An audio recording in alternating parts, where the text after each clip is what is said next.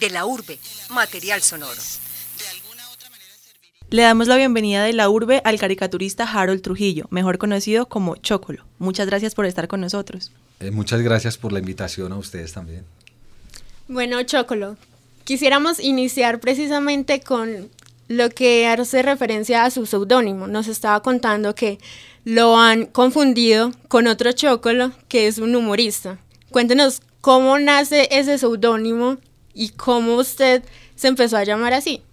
Bueno, yo estudié en un colegio oficial en mis tiempos mozos, cuando era adolescente, en el Marco Fidel Suárez, y desde que entré a lo que ahora se llama sexto grado, o sea, a primero de bachillerato, en ese primero de bachillerato, se hizo un trabajo donde había que actuar, había que escenificar en un grupo, éramos como 4 o 5, teníamos que escenificar el 20 de julio. Uh-huh. Y a mí me tocó ser José Acevedo y Gómez. Entonces yo, pues histriónicamente hablando, nulo. Entonces yo llegué tarde a clase con la intención de no participar, así arriesgar a la nota de la materia, y era un trabajo como final. Yo ya no me acuerdo, eso fue hace tantos años, y estaba la profesora de historia, que era la que nos puso ese trabajo de grupo, y el director del grupo. El director del grupo era un cura, un sacerdote del colegio, que fue muy famoso en sus tiempos, don Silvio, no me acuerdo el apellido, Silvio. Entonces yo, para no participar, llegué tarde, y yo iba en bicicleta al colegio, y como se estaban robando las bicicletas, en esos días yo entraba a la bicicleta hasta el aula, en plena clase. Entonces cuando llegué preciso, ya había pasado lo que a mí me había tocado dramatizar. Entonces yo, por pánico escénico, preferí arriesgar la nota. Pues llego, fuera de eso me cogió un aguacero muy bravo llegando al colegio. Yo tenía el pelo largo aquí en los hombros, tenía como 10 años y soy muy crespo, entonces parecía, y del mismo color de las barbas de la mazorca, cuando está en la mata. El choclo, que en realidad es una palabra grave. Entonces yo llegué empapado, volví nada del salón. De hecho, eso me dijo el director: ve, arriesgó la nota del resto del grupo. Llegó tarde, volvió nada, todo, y parece un chocolo. Entonces, claro, el pueblo colombiano es bulinero, pues, profesional. Sí, es verdad. Y malos niños, entonces todo el mundo se murió de la risa, y de ahí en adelante todo, hasta la familia, me dicen Chocolo, y la única que me llamaba por mi nombre de pila era mi mamá, y todo el mundo Chocolo, y cuando empecé a publicar, yo iba a buscar un seudónimo, y mi amigo Carlos Mario Gallego, Mico, caricaturista también en El Espectador, o Tola, la de Tola y Maruja, uh-huh, me dijo: Chocolo, pues ponete Chocolo. Y yo, pues sí, todo el mundo me dice así, de ahí que nació, y lo puse esdrújula. Como los paisas hablan tan mal el español, entonces sí, una palabra grave que esdrújulizan, entonces se puso Chocolo, y ya es de 3 sílabas, y con esa crecí. Me confunden con Chocolo, el otro humorista de Sábado Feliz. Bueno, Chocolo, usted nos hablaba de cuando empezó a publicar. Cuéntenos cómo fue esa experiencia de su primera publicación, cómo la recuerda. Las primeras publicaciones en el gobierno de Belisario Betancur, estamos hablando de los años 80, si no estoy mal, ¿cierto? Sí, en la revista Friolidad, una revista que antes de que nacieran Tola y Maruja tenía el grupo Friolidad, como se llamaba el grupo de humoristas, y yo trabajaba con ellos dibujando para la revista, y ahí fue de las... Bueno, también en los años, a principios de los años 80, un grupo de música latinoamericana, pues que en ese tiempo era muy de moda por esa vaina de la controversia política y tal, y la vaina revolucionaria. Entonces un grupo de música, a la que después sería Maruja, con Tola, o sea, Sergio Valencia, que también era caricaturista y dibujaba conmigo, cuando dibujábamos en el colegio, pues en las márgenes de los cuadernos y todo eso. Ya después en la revista empezamos a publicar. Teníamos con ese grupo, era lo que iba a contar, que nos patrocinaban una publicación que era en doble oficio, que llamábamos Calibre. Eso yo ya no tengo ningún ejemplar, pero era solo caricatura con muy buen humor, sobre todo humor político. Íbamos a los conciertos del grupo que nos patrocinaba, entonces nosotros ahí repartíamos el volante de caricaturas, era solo de caricaturas, muy poco texto, nada de texto, solo los textos de las caricaturas, y esas eran las primeras publicaciones. Ya después entré a un periódico ya grande y me pagaban por dibujar. ¿Qué periódico? El Mundo, el Diario Liberal de Antioquia, cuando lo dirigía Darío Arizmendi Posada. Uh-huh. Él fue mi primer editor y pues ahí entré con los grandes, entré a publicar con Mico. Mico fue el que me llevó, pues él hacía sus prácticas de periodismo allá. Y como ha cambiado el periodismo, porque no había tantos computadores, nada, todo era por fax, todo era con separación de colores, ahora todo es digital. Bueno, Mico me llevó, me presentó a Darío Arizmendi. A Darío Arizmendi aceptó mis dibujos, le gustaron, y pues cuando yo iba saliendo del edificio me llamó el portero y me dijo: ya lo necesita el doctor, que suba. Y yo, ¿cómo? Me las van a devolver. Y me dijo, pero yo no le puedo publicar esto sin firma. Entonces, como yo estudiaba artes, yo pensé en así, poner Trujillo, mi apellido de padre, y entonces Mico me dijo: no, Chocolo, pues ponete Chocolo. Y ahí empezó Chocolo, y fue en el Mundo. Del Mundo pasé al Tiempo, y del Tiempo al Espectador. Y he pasado por un montón de periódicos, he publicado en cantidad de periódicos de todos los talantes y revistas de todas clases. Tenemos entendido que sus inicios en la caricatura fueron influenciados por Elkin Obregón. ¿Cómo era su relación con el caricaturista? Con Elkin, sí. Pues soy muy poco amigo de él, pero sí, yo creo que él todavía se acuerda de mí. Sí, porque Elkin era el caricaturista oficial del periódico El Colombiano en la década del 70. Me acuerdo mucho que yo, pues como yo vivía con mis abuelos y ellos compraban religiosamente todos los días El Colombiano, entonces las caricaturas salían muy grandes, los domingos sobre todo salían en color y grandes, no las de Elkin yo creo que siempre fueron en blanco y negro, pero mucho cómic.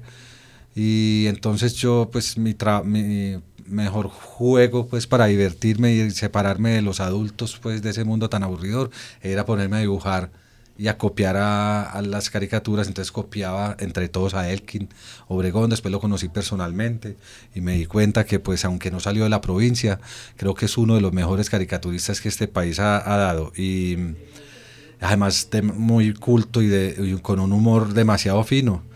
Muy fino, y él nunca salió del Colombiano, pues de la provincia, de aquí de Antioquia. Uno a los periodistas de Bogotá, por ejemplo, les menciona a Elkin Obregón y no lo conocen. Entonces yo lo copiaba mucho a él, y pues me nació siempre y el amor por el dibujo y sobre todo por la caricatura, y tratando de entender también los muy agudos, los chistes de él a nivel político, pues en el tema político. Me acuerdo de una en especial donde me tocó dibujar a Alfonso López cuando hubo un intento de golpe. Como siempre, a todos aquí, pues ahí, bueno, ya los golpes los dan así en silencio, pero en ese entonces le iban a hacer es que un golpe, hubo el rumor, pues a nivel periodístico, ¿verdad? Pero al mismo tiempo Antonio Cervantes, Kid Pambelé, estaba ganando el título mundial de Walter Juniors por primera vez.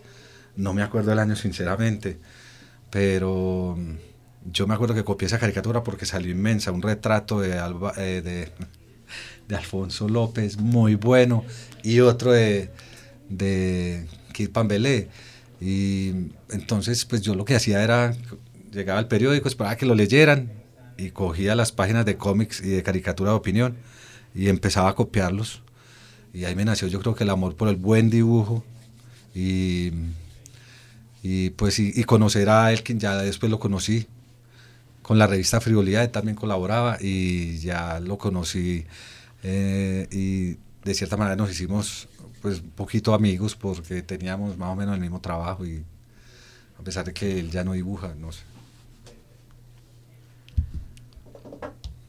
Pero yo lo admiro mucho, me parece uno de los mejores dibujantes que ha dado este país en cuestión de caricatura. Él tuvo un cómic, Los Náufragos, que tampoco lo conocen en el interior, pero que a nivel de cómic es muy, muy bueno. Conversaciones en De la Urbe.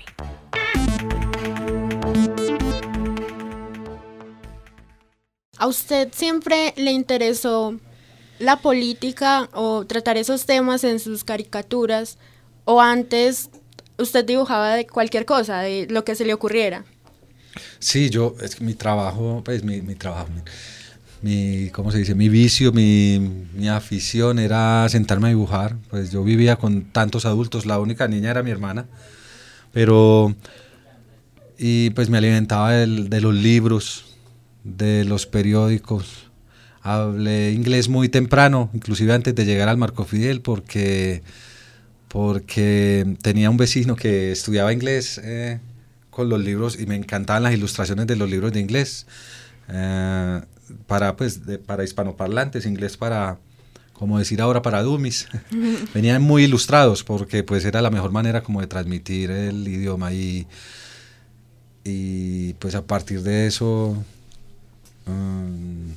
siempre estuve dibujando, siempre. Y la política pues se me fue pegando ya, porque pues vivir en Medellín, el paisa es muy controversial, muy contradictor de todo, y el humor pues de los antioqueños es muy diferente al resto, y es ácido y a veces agresivo. Entonces yo creo que de ahí se me pegó eso, y me gustó mucho que muy joven me empezaron a pagar por las caricaturas, como decía mi mamá, es que ay, qué bueno que le pagan por esas bobadas. Entonces yo ya podía colaborar en la casa, pues no con el mercado completo, pues porque pagaba muy mal, pero al menos podía llevar la gaseosa o algo así. ¿En qué momento de su vida usted decidió vivir de la caricatura? Cuando llegué a la universidad, cuando salí de la universidad. Yo estudié cine y televisión, yo no me gradué, pero la terminé todo, no sé, ¿no? Me dio una punquería y me hacía mucha falta Medellín, me vine a vivir a Medellín otra vez, y yo dije, no, pero que yo puedo vivir de dibujar, y de hecho ya lo estaba haciendo, y así me quedé, si he hecho algo relacionado con esa carrera, es animación, o sea, para mantener siempre la práctica del dibujo. ¿Y qué tan aceptado fue en su familia esa decisión, de decirle a su mamá, por ejemplo, yo voy a vivir de dibujar?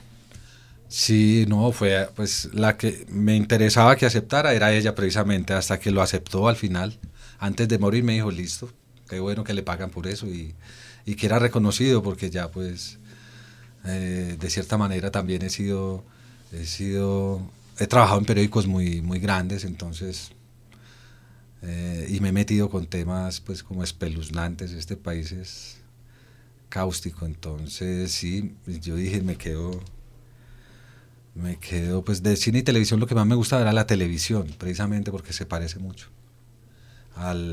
al periodismo, es muy, a un periódico es muy popular, le llega a todo el mundo. El cine ya es una vaina como con mucho, pues ya es una vaina como más caché, como más de círculos cerrados, ya el cine, pues para producirlo digo, el cine también es re popular, pero su producción, a mí me gustaba mucho más la televisión por esta vaina del humor. Yo siempre trabajé, todo lo que he hecho en la vida es con humor, pues con buen humor. Precisamente los temas que usted aborda son humorísticos, porque ahora decide hacer una exposición sobre temas eróticos.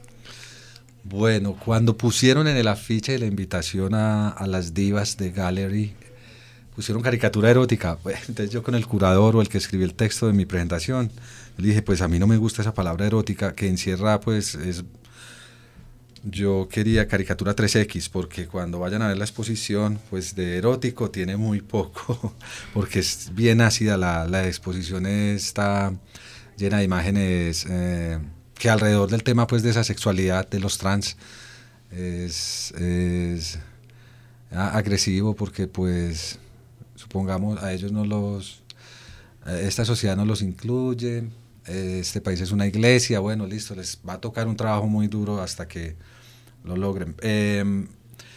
Y pues muy bacano, porque eso es abandonar un poquito mi trabajo, que es sobre todo de realidad nacional, casi todo político, y de crítica pues sobre los problemas que tenemos en el país, pero nunca sobre los temas sexuales, ¿sí o no? Y aquí entonces me salí como de la ropa, tenía dibujos hechos como así de taller, guardados, que nunca había expuesto, me puse a crear otros sobre el mismo tema, entonces es bacanísimo porque porque sí, escoger un tema diferente al de nuestra situación ahora, por ejemplo, pues el tema de los caricaturistas son las elecciones, los candidatos, you know, los líderes sociales, todas esas vainas cruentas, pues que a uno no le gustaría tocar todos los días. Es transgredir un poco en favor a la inclusión. Además, como dices, hacer humor sobre eso, pues hacer humor. Yo siempre he dicho que yo he vivido de la violencia, que soy de los poquitos, pues,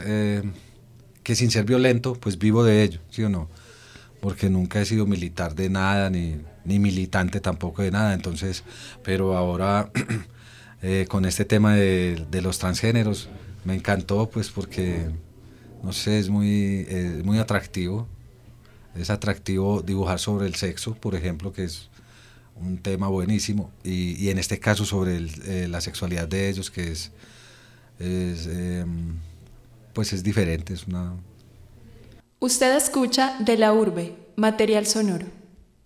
Sí. Usted nos contaba ahorita que tuvo un acercamiento a la animación. Sí. ¿Cómo puede profundizar sobre esto? Ah, bueno, cuando estaba en la universidad, pues eso fue en los 90s, no había tanta tecnología, ¿sí o no? Ahora es mucho más fácil, y todavía estamos en un proyecto para hacer un personaje que yo me inventé, animado, y ponerlo en televisión, que sería lo ideal. Cuéntanos sobre ese personaje. Corticos, es un personaje que a raíz de un libro que yo hice a finales de 2016 y a principios del 2017, después de que pasó el plebiscito por las conversaciones de La Habana, el plebiscito, pues no, mentiras, antes del plebiscito yo ya estaba haciendo el libro, pero se imprimió como en enero y febrero del 2017, sobre el posconflicto, pues que para mí, lo dice el libro, el personaje es un perro como di tú el perrito de Snoopy, de Peanuts, de Carlitos, es un perrito bípedo, sí o no, y habla. Bueno, el Snoopy no habla, solo piensa, y pues como es un cómic, entonces este habla, cuando sea animado pues va a tener voz y todo, es bípedo, tiene corbata, es periodista además, pero es un perro callejero, entonces es un perro que se hizo periodista, fue autodidacta, sí o no, pero es re crítico y sabe muy bien en qué país está viviendo. Y bueno, esto fue a raíz de ese libro que se llama, es un libro que yo hice sobre el posconflicto, la visión mía del proceso de La Habana y de lo que pues en La Habana denominaron el posconflicto, y una palabra pues que me parece, pues, o sea, todo el proceso de La Habana a mí me pareció, lo dice, el perro se llama Poscón, ya deducirás pues de una, sí, por qué, claro, se llama Poscón.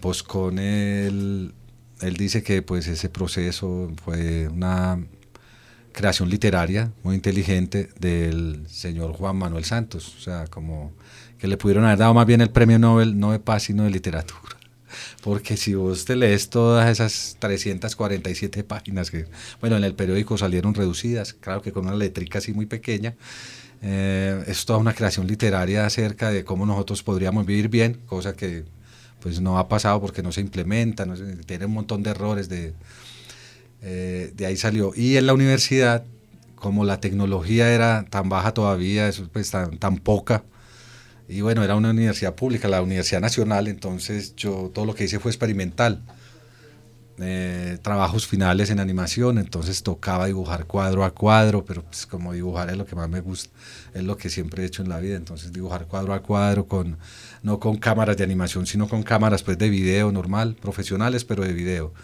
Es un trabajo pero siempre hice mis minutos de animación, solo con mi trabajo en la U, y yo siempre trabajé el humor, y los otros talleres sí fueron pero siempre haciendo que un programa de humor, que un dramatizado, siempre con el humor en la cabeza, pues que lo más bacano que hay en la vida es como hacer reír a la gente. Yo pues, no seré Sábado Felices, pero en mis caricaturas me toca hacer humor sobre cosas muy tenaces o muy cruentas, pues la violencia, y es difícil, pero a veces se logran buenos trabajos sobre... Y usted en la Nacional estudió Artes Plásticas y Cine y Televisión, ¿cierto? Aquí en Medellín, en Bellas Artes, estudié Artes Plásticas, aquí en el Instituto de Bellas Artes, y en Bogotá, en la Nacional, estudié Cine y Televisión. Pero se ha desempeñado como caricaturista en medios. Siempre, sí. Entonces, ¿se considera artista o periodista? Artista. ¿Por qué? Porque pues es la base de todo mi trabajo, es plástica, ¿sí o no? De todos modos, yo dibujo mucho y no utilizo la tecnología, sino pues el Photoshop, nomás para cuadrarle dimensiones al dibujo. Y ahora pues lo más bacano es que uno puede trabajar en la casa, hasta en la cama, a cualquier hora, no tiene que rendir horario. Entonces la tecnología la utilizo solo para el internet, para enviar el trabajo. Y sí, a pesar de que la caricatura es un género periodístico, considerado como género periodístico, y yo pues debía haber estudiado periodismo, iba a estudiar periodismo en Bogotá al tiempo que cine y televisión, pues porque me gusta esa vaina de decir la verdad y ser objetivo, pues, y saberla decir.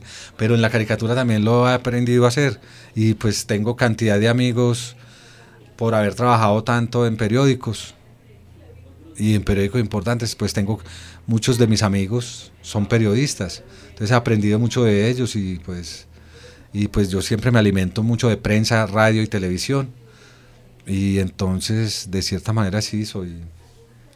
Yo quisiera... A mí me llegan, por ejemplo, me llegó el regalo del Día del Periodista, que tuve, llamé a amigos a contarles que son periodistas, y no, a mí me llegó por correo electrónico. A mí en cambio sí me llegaron los regalos en caja y todo, no sé, de Seguros Bolívar, de otras aseguradoras, Fasecolda, no sé, no conocía un premio de periodismo que dan.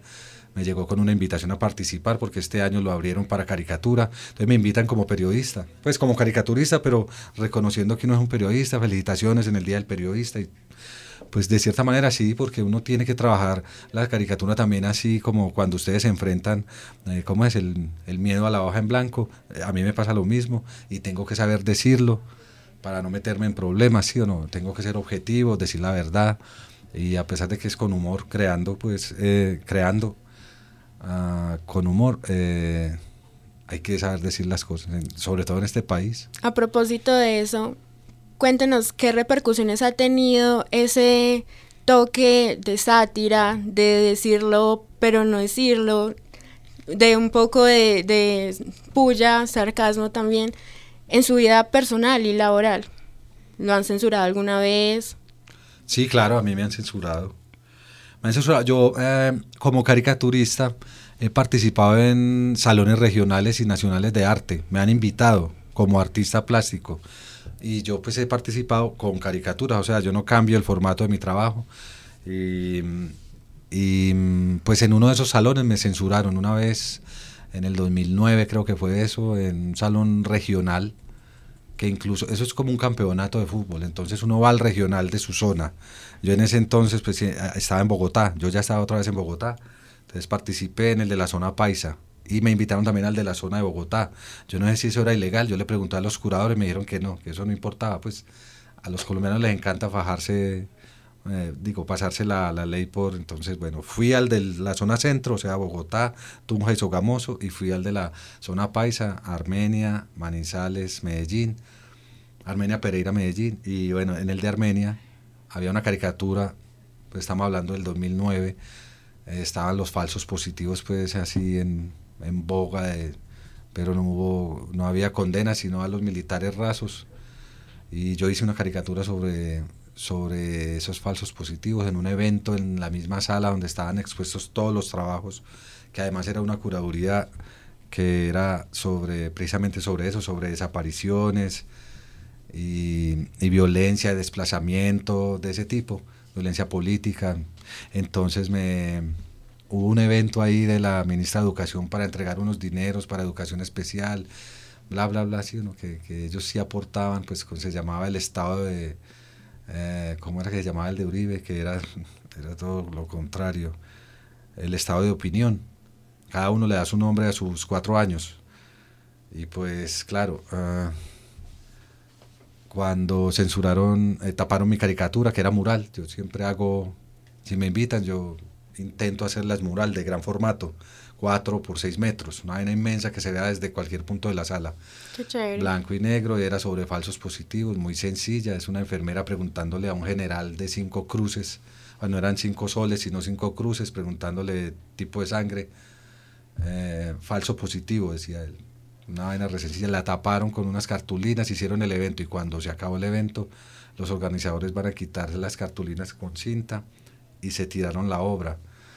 Eso pasó y en cuestión de segundos hubo una vaina de correos electrónicos. El curador, el que cuidaba la sala, que era un artista, un fotógrafo de allá de Armenia, le avisó al curador, al que me había invitado. El curador me llamó porque él estaba en el Chocó y me dijo: Chocolo, pasó esto y esto, ahí te mando las fotos. Entonces yo cogí esa información y la rodé al espectador, donde yo ya trabajaba así, ¿no? Entonces la rodea al espectador. Al otro día era primera página, era la noticia del día.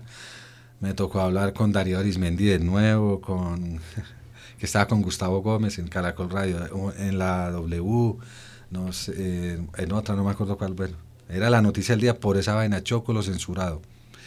En el tiempo, mucho antes, también pasaba eso de cierta manera, porque pues no las publicaban.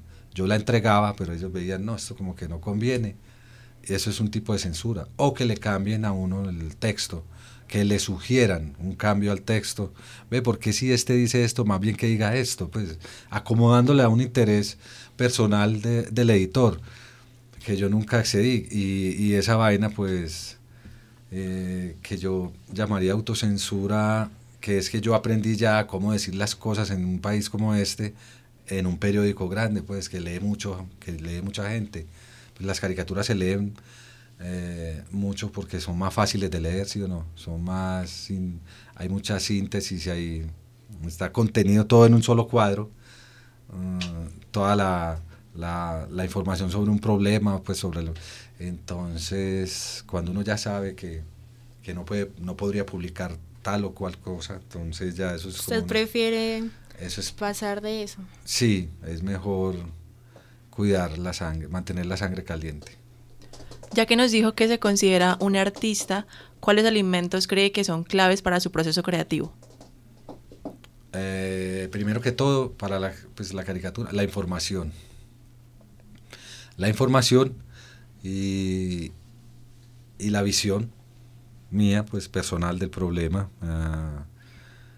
Y pues mi gran afición es el dibujo y pues fui muy bueno como estudiante y soy muy expresionista y entonces esa es la clave, sobre todo la información, mantener la verdad y ser objetivo, muy objetivo para no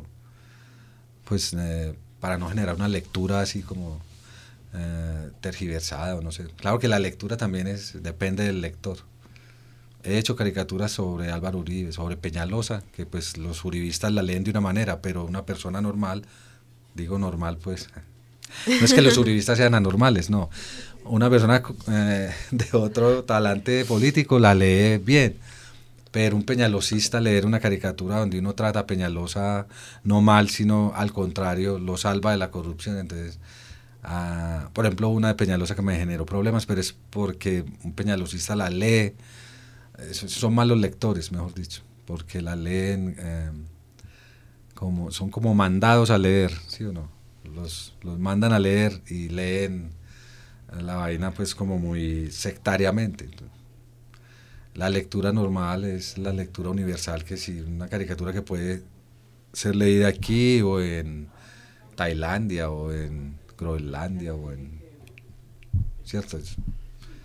A propósito de eso que mencionaba Melissa, ¿cómo es ese proceso creativo? ¿Cómo es esa rutina?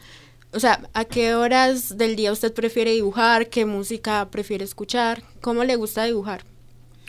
Bueno, yo lo que hago es, como decía mi mamá, si uno va a salir, prenda el radio, para que los ladrones piensen que hay gente en la casa. Entonces yo desde que me despierto, ya tengo el televisor prendido.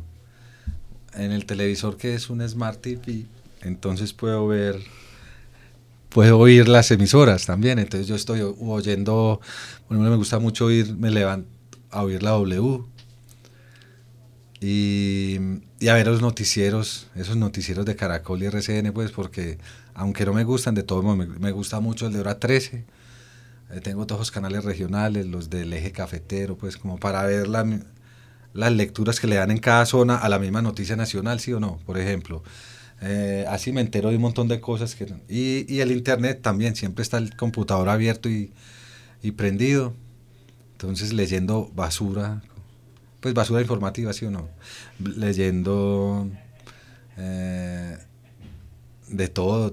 Y ahora pues como existe el WhatsApp, eso la gente le manda a uno cosas que suben de las redes que yo tengo ahí, pero hay otras cosas que la gente escribe solo para WhatsApp.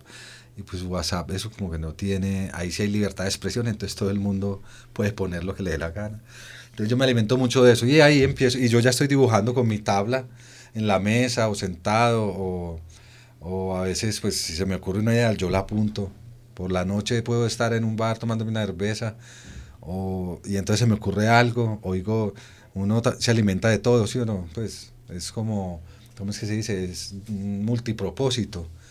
Uno está oyendo y al mismo tiempo está, entonces alguien dijo algo de cierta manera, entonces así se me ocurre, entonces yo apunto, porque tengo mala memoria, para que no se me olvide, y me siento a dibujar, y dibujo, pues algunas veces no se demora, pues dibujo muy rápido, porque como he dibujado tanto toda la vida, a pesar de que todavía no diría que soy un buen dibujante, pero todavía sigo aprendiendo a dibujar, entonces me puede salir de a veces me puedo quedar en una caricatura toda la tarde hasta que la logro. Y en las fisonomías, por ejemplo, o sea, las caras de los personajes, que se parezcan, que la gente los identifique, ¿sí o no? Es muy... no tenerles que poner una flechita, este es tal y este es tal. Y como hay tantos personajes ahora para dibujar, esa es la rutina, es sencilla, es... Y yo dibujo sobre todo en blanco y negro, me encanta el blanco y negro porque pues como crecí con el blanco y negro, el color solo lo tenían para los domingos, en los periódicos que me tocaron a mí en la infancia. Ahora es color, porque ahora todo es digital, es mucho más fácil y más barato. Entonces, esa es la rutina, es informarse primero, escoger el tema. Yo de cierta manera aprendí como a ser editor de mi propio trabajo, pues porque a mí no me dicen... no me llama el editor y me dice, ve, dibuja sobre esto, que pasó esto y esto, no. Bueno, Chocolo, dibuja sobre lo que... muchas gracias por haber estado con nosotros en De la Urbe. De la Urbe, esto fue todo por el día de hoy en De la Urbe. Muchas gracias. Disculpas por haberte cortado, estábamos cortos de tiempo. Sí, fresca, todo bien. De la Urbe, material sonoro.